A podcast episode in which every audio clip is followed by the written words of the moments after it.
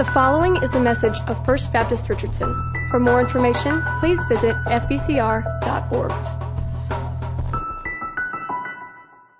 Well, good morning. It is great for Sandy and me to be here in Richardson with you guys. Uh, two good reasons. Thank you, Josiah. Two good reasons is, uh, and uh, after I'm finished with this sermon in about an hour and a half, no, not quite that long, but uh, we'll be heading uh, north uh, to see our oldest granddaughters, who her husband are in Sherman, and uh, uh, they'll be serving in their church today. But also, uh, Randy had mentioned uh, in a few days we'll be heading off to Egypt and going to float the Nile River. Sandy saw the movie Death on the Nile and has always wanted to go to the Nile. And I said, Well, what death are you looking for? Okay, uh, but uh, we'll be doing that and, enjoying that time. But it's, it's, great to be with you. You know, I, I watch these worship leaders, and I know your choir in our other room uh, prepares. And I don't know, I get a little flow sheet of, of what's going to happen, but also is the times they show up to get ready for us, okay? A choir, orchestra, praise team, sound folks, they serve us. I sure hope you take opportunity to say thank you to those who lead us in worship every week and, and uh, bless our hearts. But we're, we're on a journey during these days. Uh, I love what you're doing, uh, going through the book of Acts. And so I already know in a couple of weeks when I'm back, uh, uh, we'll be in Acts 21. But today, we're in one of my favorite chapters in the book of Acts. We're in chapter 18. Open your Bibles to chapter 18. And one of the reasons why, it's about one of the cities that I love in Greece, the city of Corinth. And uh, one of the reasons why I love it is when you go on the journeys of Paul and you go to so many places where that Paul had been in the missionary journeys, there's cities sitting on those ruins, but it's not that way at Corinth when you go to Corinth, it's really pretty neat because uh, they, the city has moved since the time of Paul. So the ruins are there, and you can stand in the bema. You can be at the place where Paul was, and just something pretty neat about putting your feet where they have been. And uh, so we're going to be looking today at that city. And what you got to realize is the context of chapter 18. Paul's on his second missionary journey. Uh, he's gone the second time uh, up to, on Asia Minor, and uh, he's, he's about ready to head home. And God said, No, you're going to Macedonia. And we find this journey, the very first witness in Europe, as he moves across and gets eventually to Philippi. And we find the very first convert there, Lydia. It's quite a neat place. You can actually go to the place where they think she was baptized. You can go to the prison uh, where Paul was imprisoned there in Philippi. But he's making his way down through central Greece and sharing the gospel and being opposed and being thrown into prison, and all kinds of things are happening. And uh, he ends up at Athens. And you would think, by what we know of the geography of that world, that he would have stayed in Athens. We're going to see in just a minute why he didn't stay in Athens, okay? Uh, he went on south of there, he went to the city of Corinth. And let's pick this up. Let's begin reading in chapter 18 of the book of Acts, those first four verses. And after this, Paul left Athens and he went to Corinth. And he found a Jew named Aquila a native of Pontus. By the way, just circle Pontus if you have a pencil with your Bible. We're going to come back to that in just a minute. Recently, who had been from Italy with his wife Priscilla because Claudius had commanded all the Jews to leave Rome. And he went to see them because he was of the same trade. He stayed with them and worked, for they were tent makers. And he reasoned in the synagogue every Sabbath and to try to persuade the Jews and the Greeks. Now, when we talk about Paul leaving Athens, and you say, why would he go to Corinth? In other words, we see today that Athens is such a greater city, but in that day, the city of Corinth was the greatest city in all of Greece. And you say, why in the world was it such a great city? We're going to show a map uh, on the screen, and you're going to see Paul's journey, and you'll see he gets to Athens. And then he crosses a little land bridge and he goes to the city of Corinth.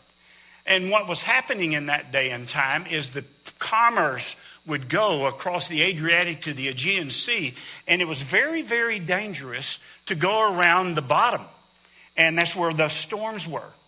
And so, what the ships would do from both directions is just north of Corinth, they would come to this place that is a small land bridge. Now, by the way, they have now cut a little canal through there that small boats can get through. But what they would do is so they would avoid the danger, they would bring those ships to that place, they would offload them, and then load them on another ship on the other side of that land bridge. Or sometimes uh, they would move the ship and actually put it up on rails and push the ship along to the other side of the land bridge. But for that reason, Corinth was a very strategic, but listen to this, a very wealthy city.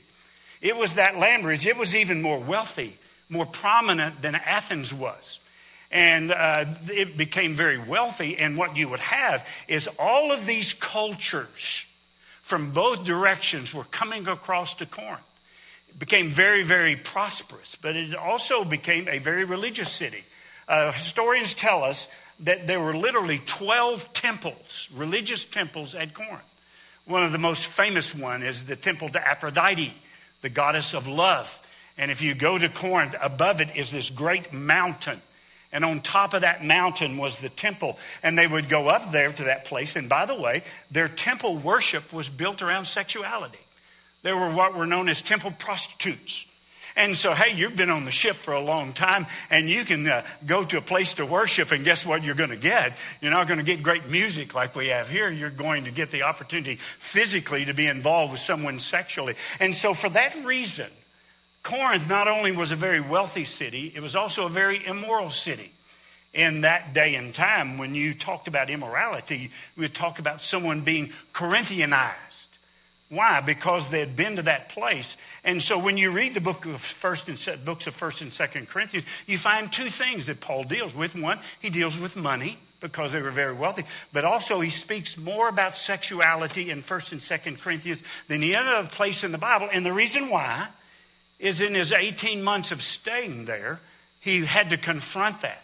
He had to deal with that and he was teaching the church how to come out of those things and follow after the life of Christ. And so, what we find here is Paul coming to this very strategic place, and there in that strategic place, where are you going to stay? Well, he runs on to Priscilla and Aquila. Now, you say, my goodness, it just said they came from Rome. I had you circle the word Pontus. They were literally from the northern part of Asia Minor. If you go up there by Troas, up towards the Black Sea, that's where Pontus was. Now, something kind of unique for you, just a little sidelight.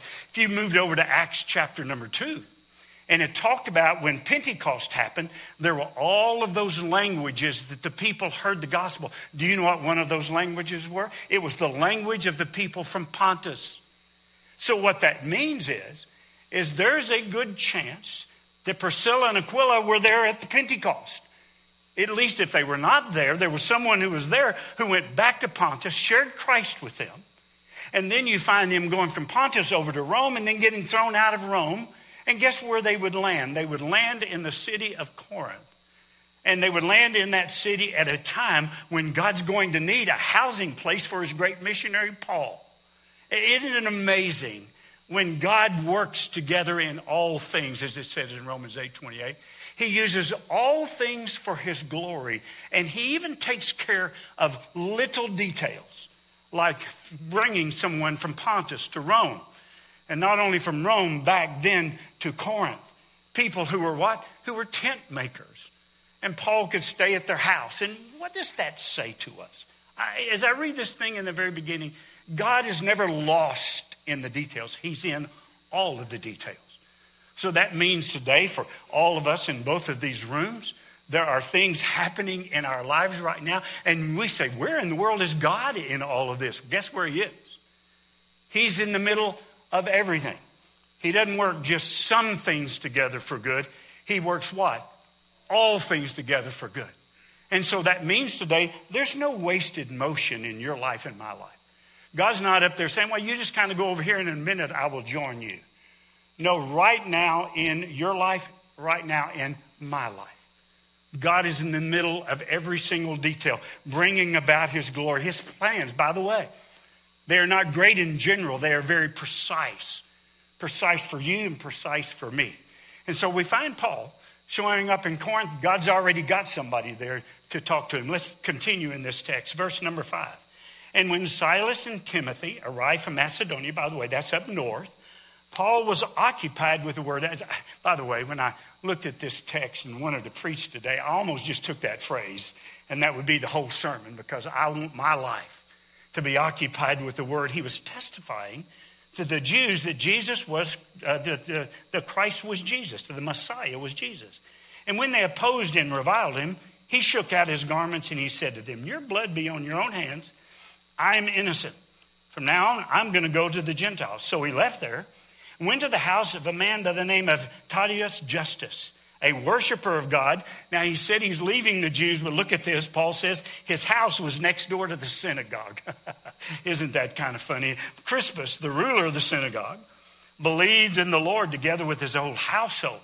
Now look at this. And many of the Corinthians, hearing Paul believe and were baptized. And the Lord said to Paul one night in a vision, Do not be afraid, but go on speaking, do not be silent, for I am with you, and no one will attack you to harm you. For I have many in this city who are my people. And he stayed in that place a year and six months, teaching the word of God to them. Now, what's going on right here? The Apostle Paul has spent his time in these missionary journeys focused upon the Jewish people out of their rejection, many of them, and their opposition, he said, Okay, okay, I've had enough. Even the opposition, God's going to use to move this man to follow after the uh, uh, Gentiles. And out of that, though, Crispus, who was the main guy at synagogues, synagogue means gathering. Every synagogue has a leader. Crispus was the leader. Crispus comes to Jesus. Crispus comes to know Jesus Christ and, and, and becomes a follower of Christ and his entire household. And God is moving mightily. In fact, one of the words that I circled in this text is when it says, and many came to know Jesus. That's in comparison. If you go up a few verse, uh, verses to chapter 17, it says in Athens, but some men came to know Christ. And so what you see is that in Athens, yes, there were some who were coming to Christ. But the word some and many speaks about a multiplication. And so when we began to look at this text, we began to realize the reason why Paul stayed there is God was moving.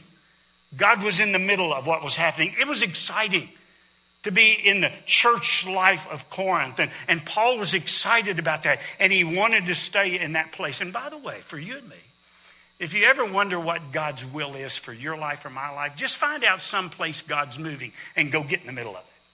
When you see around you the work of God, that's God pointing a finger at you and saying, Come on, get involved with me. And so God is moving in Paul's life and he's saying, Get involved because I'm doing a great work right here. But listen, every time, every time there's a great work of God, there's going to be what? Great opposition. By the way, if, if you think following the will of God is going to be an easy walk in the park, you, you haven't studied Scripture. If you think you and I are going to be a witness for Christ, and everyone at work and in our family is going to pat us on the back and say, Come on, keep talking, keep talking. You know that. That's the opposite is true.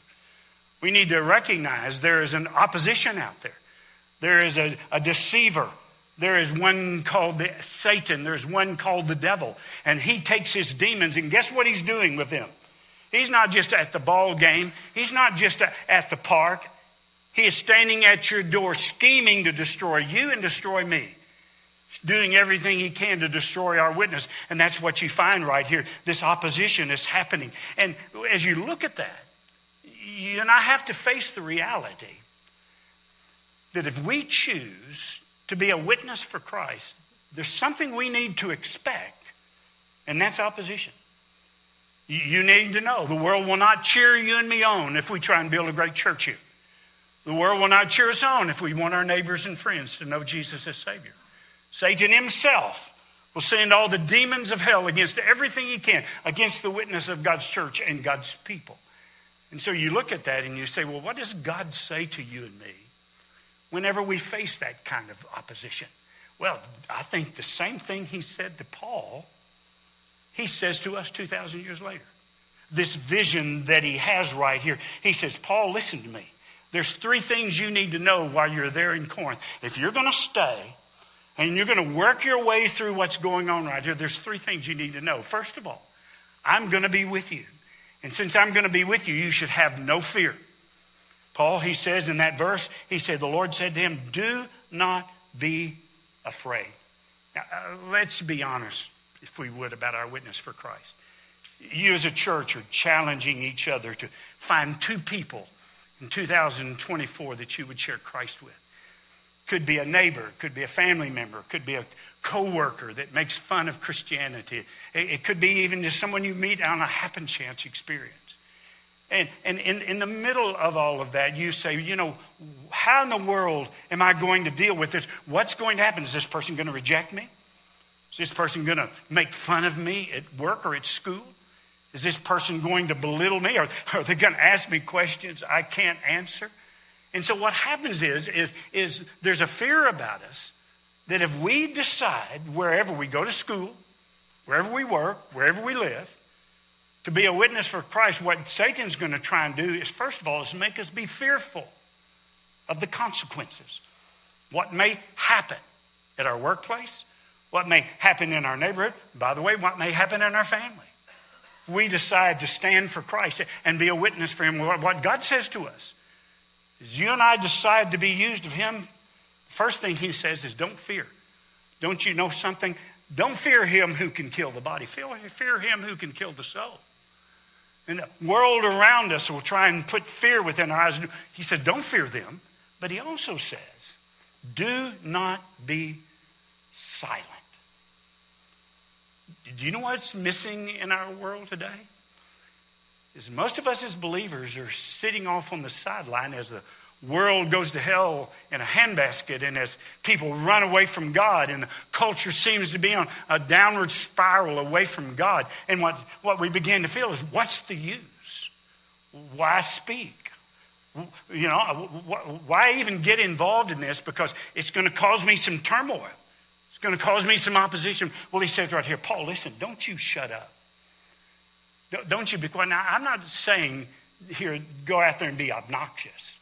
I'm not talking about taking a Bible and beating people with it. I'm talking about just simply being a witness for Christ, having a testimony ready on our lips, knowing what the scripture says about the things of God, so that when we get in that place and God gives us that witnessing opportunity, we will not be silent. In fact, rather than being silent, we'll be people who are vocal. What God says, if you're willing to do that, you need to know there's two things here.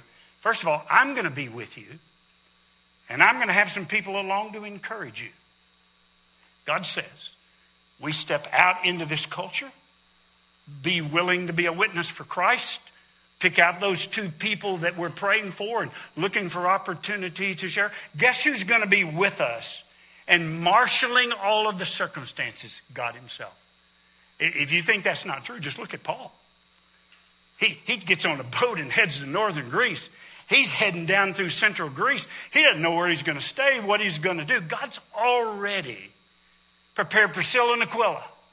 He's already got many in the city that have become believers because of them. He's got things ready for him. What God's just waiting on is someone to be willing to share. Someone who's being willing to, to, to get on the line for him. And guess what that means to you and me?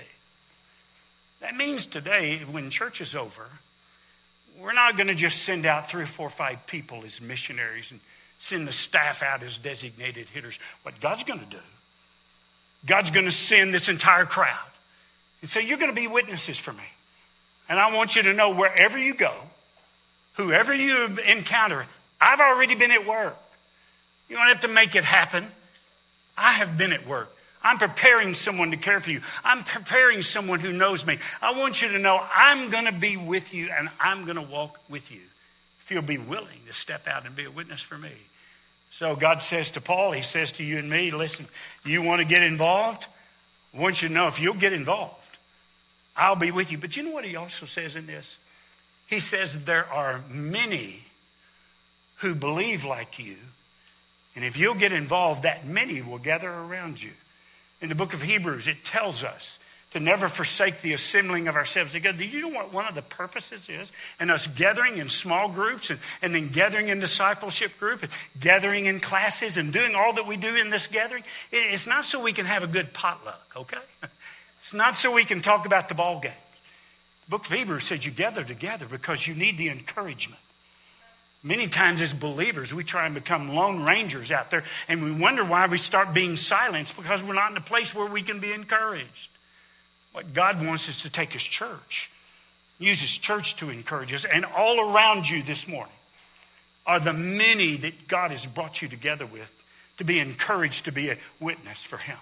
So, what happens when Paul does this? Let's continue. Verse 12.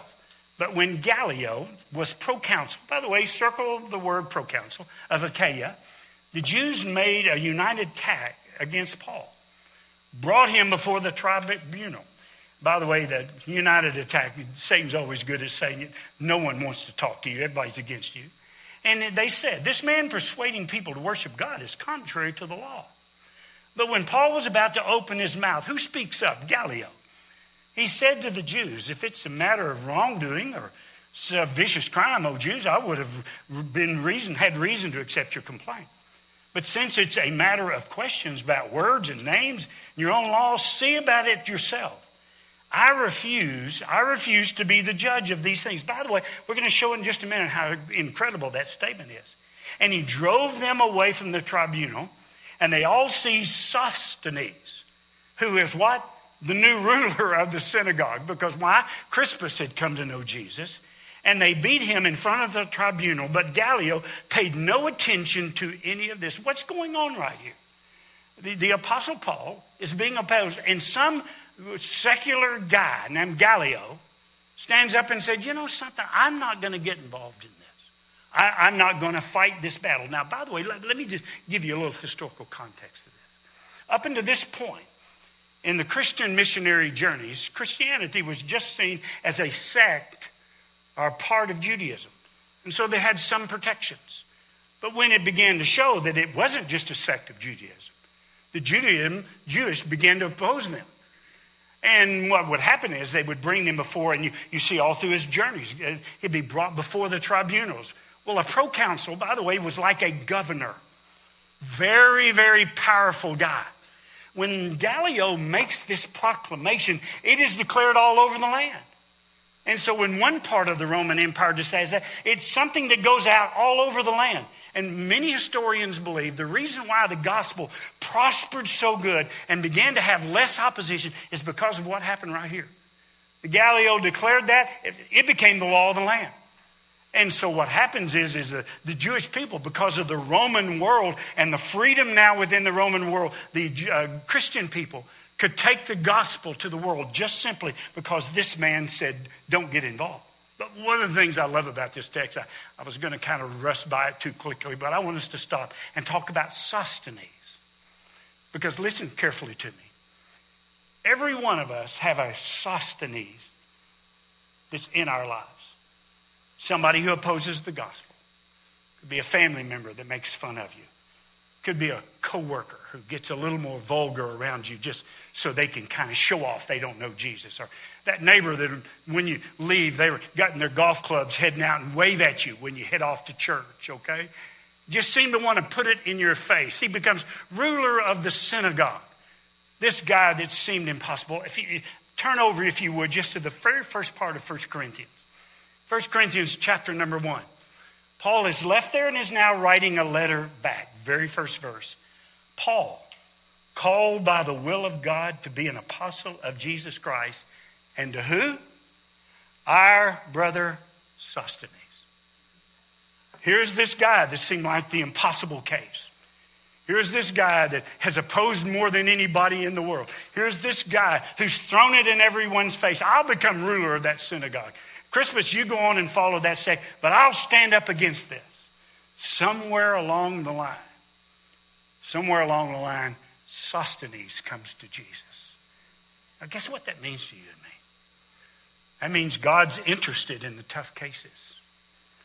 God knows who the Sosthenes is in your life and my life. In fact, the moment I say that, a name just comes and jumps in my mind. Somebody I know that has allowed me to share Jesus with them and, and, had various reasons to do that. And I, I, get real tense about it because I want them to know, and I think I've got to make it happen. And God keeps saying, wait, wait, wait, wait, wait a minute, Gary. I didn't put you in charge of this. I'm the one that's in charge of this. I just want you to be faithful. I just want you to follow me. I, I want you to just simply be used to me whenever you can. And wherever you feel the prompting of God's Spirit, I want God to be working in my life like he was right here.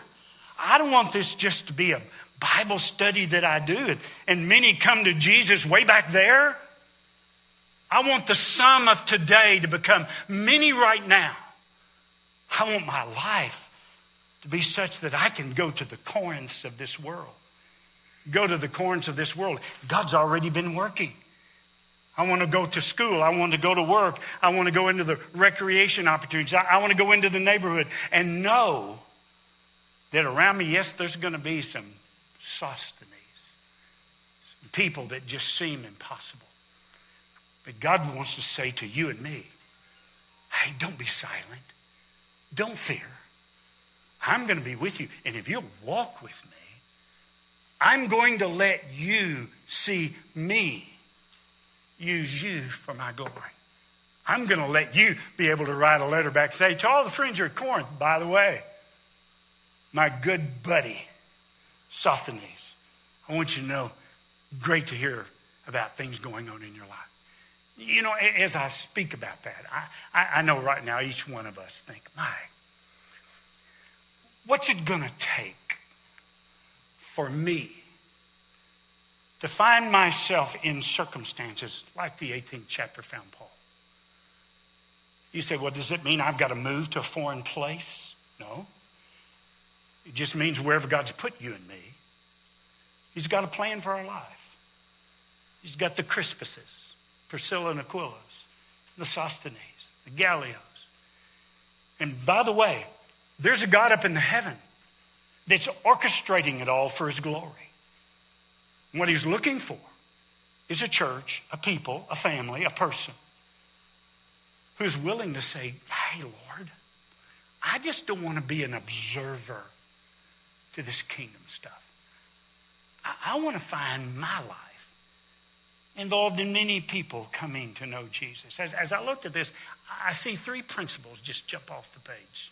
I'll share this and we'll begin. First of all, I think it simply begins with us saying, Holy Spirit, you live in me. You direct my path in this process. If I get a hold of it, I'm going to mess it up. I've done that many times. But it's just simply saying, by the way, this book you're studying is not the Acts of the Apostles. Guess what it is? The Acts of the Holy Spirit. 27 times throughout this book, you find the Holy Spirit telling someone what to do, what to say, where to go. Without the Holy Spirit, we're going to turn people off. Without the Holy Spirit, we're going to do more problems than we do right. This is God saying to us, you know something?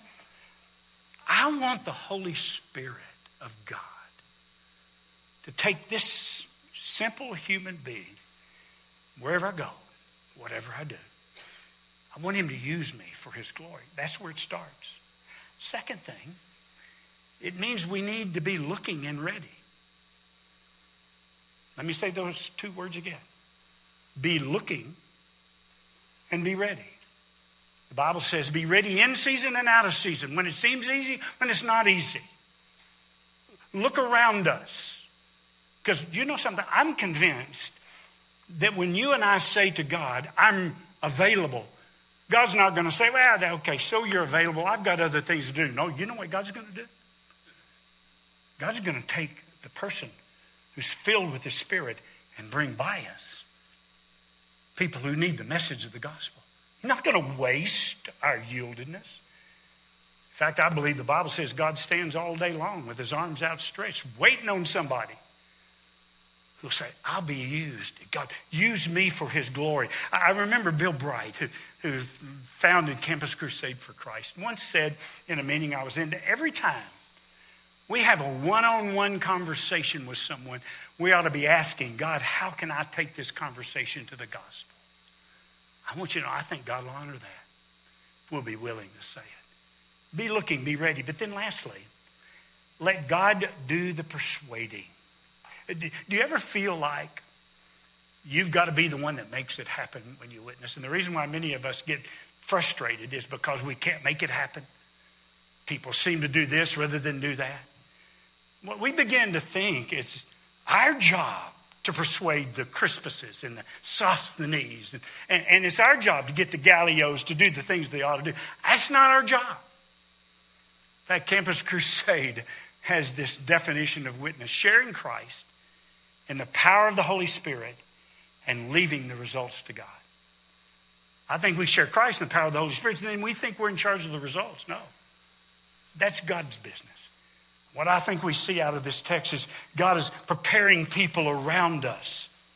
And He's preparing people around us, and sometimes it may be difficult and trying, and all kinds of things are going on. But guess who's at work? God's at work. He's worked so that many can come to faith, and God gives you and me the privilege of being used by Him. But let me maybe close with this little story, all right? I, I happen to have five granddaughters starting at the age of two all the way to the one I'll see today, who's 28, okay? And when those four granddaughters, older ones, were 28, 26, 24, 22 now, when, when, when they were out there involved in, in, the people I hated most in this world were boys, okay? And uh, boys would come around, and, and uh, you know, I, I, I didn't like any boy that came around, all right?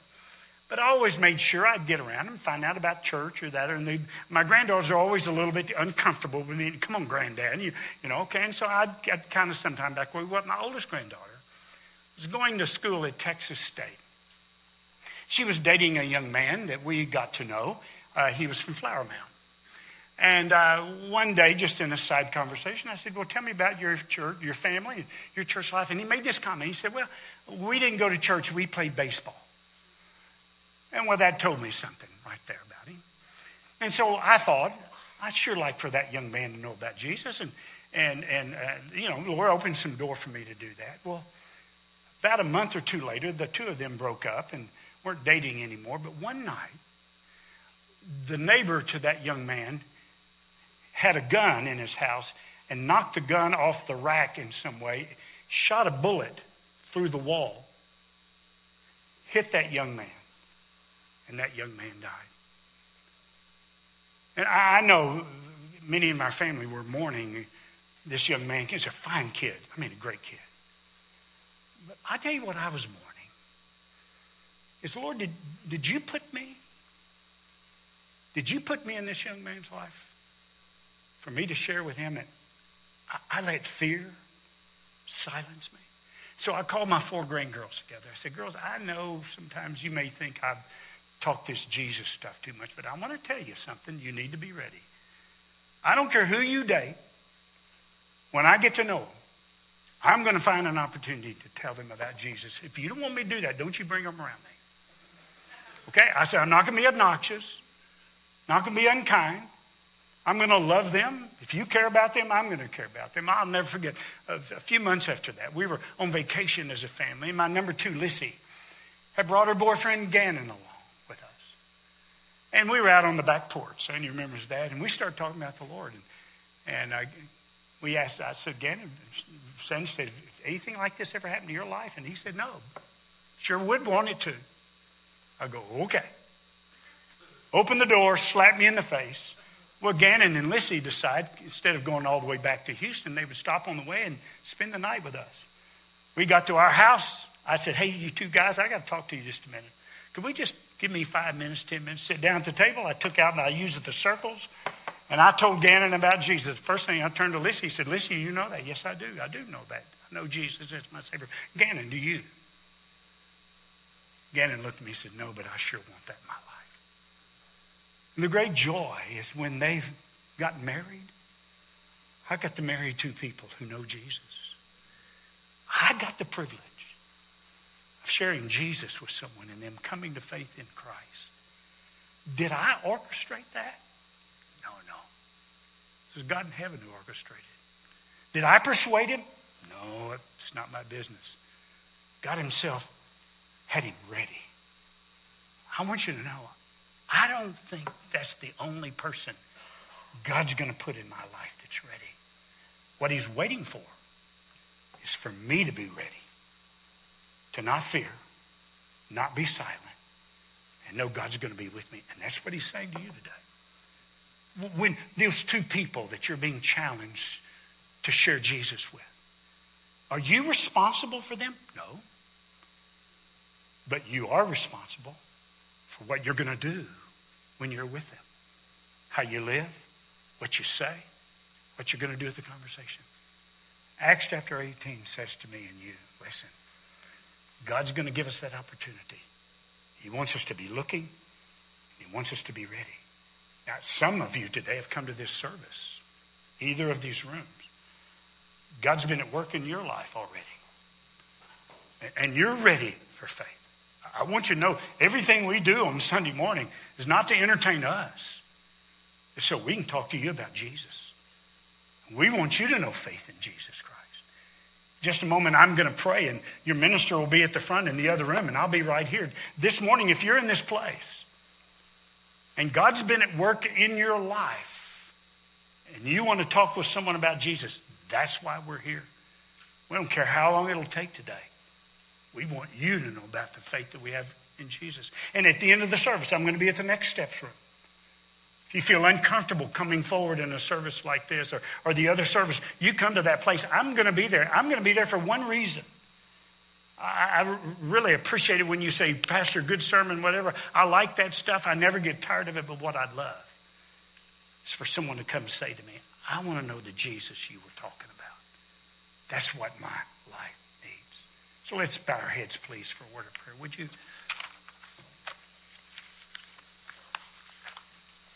Would you just take a moment and uh,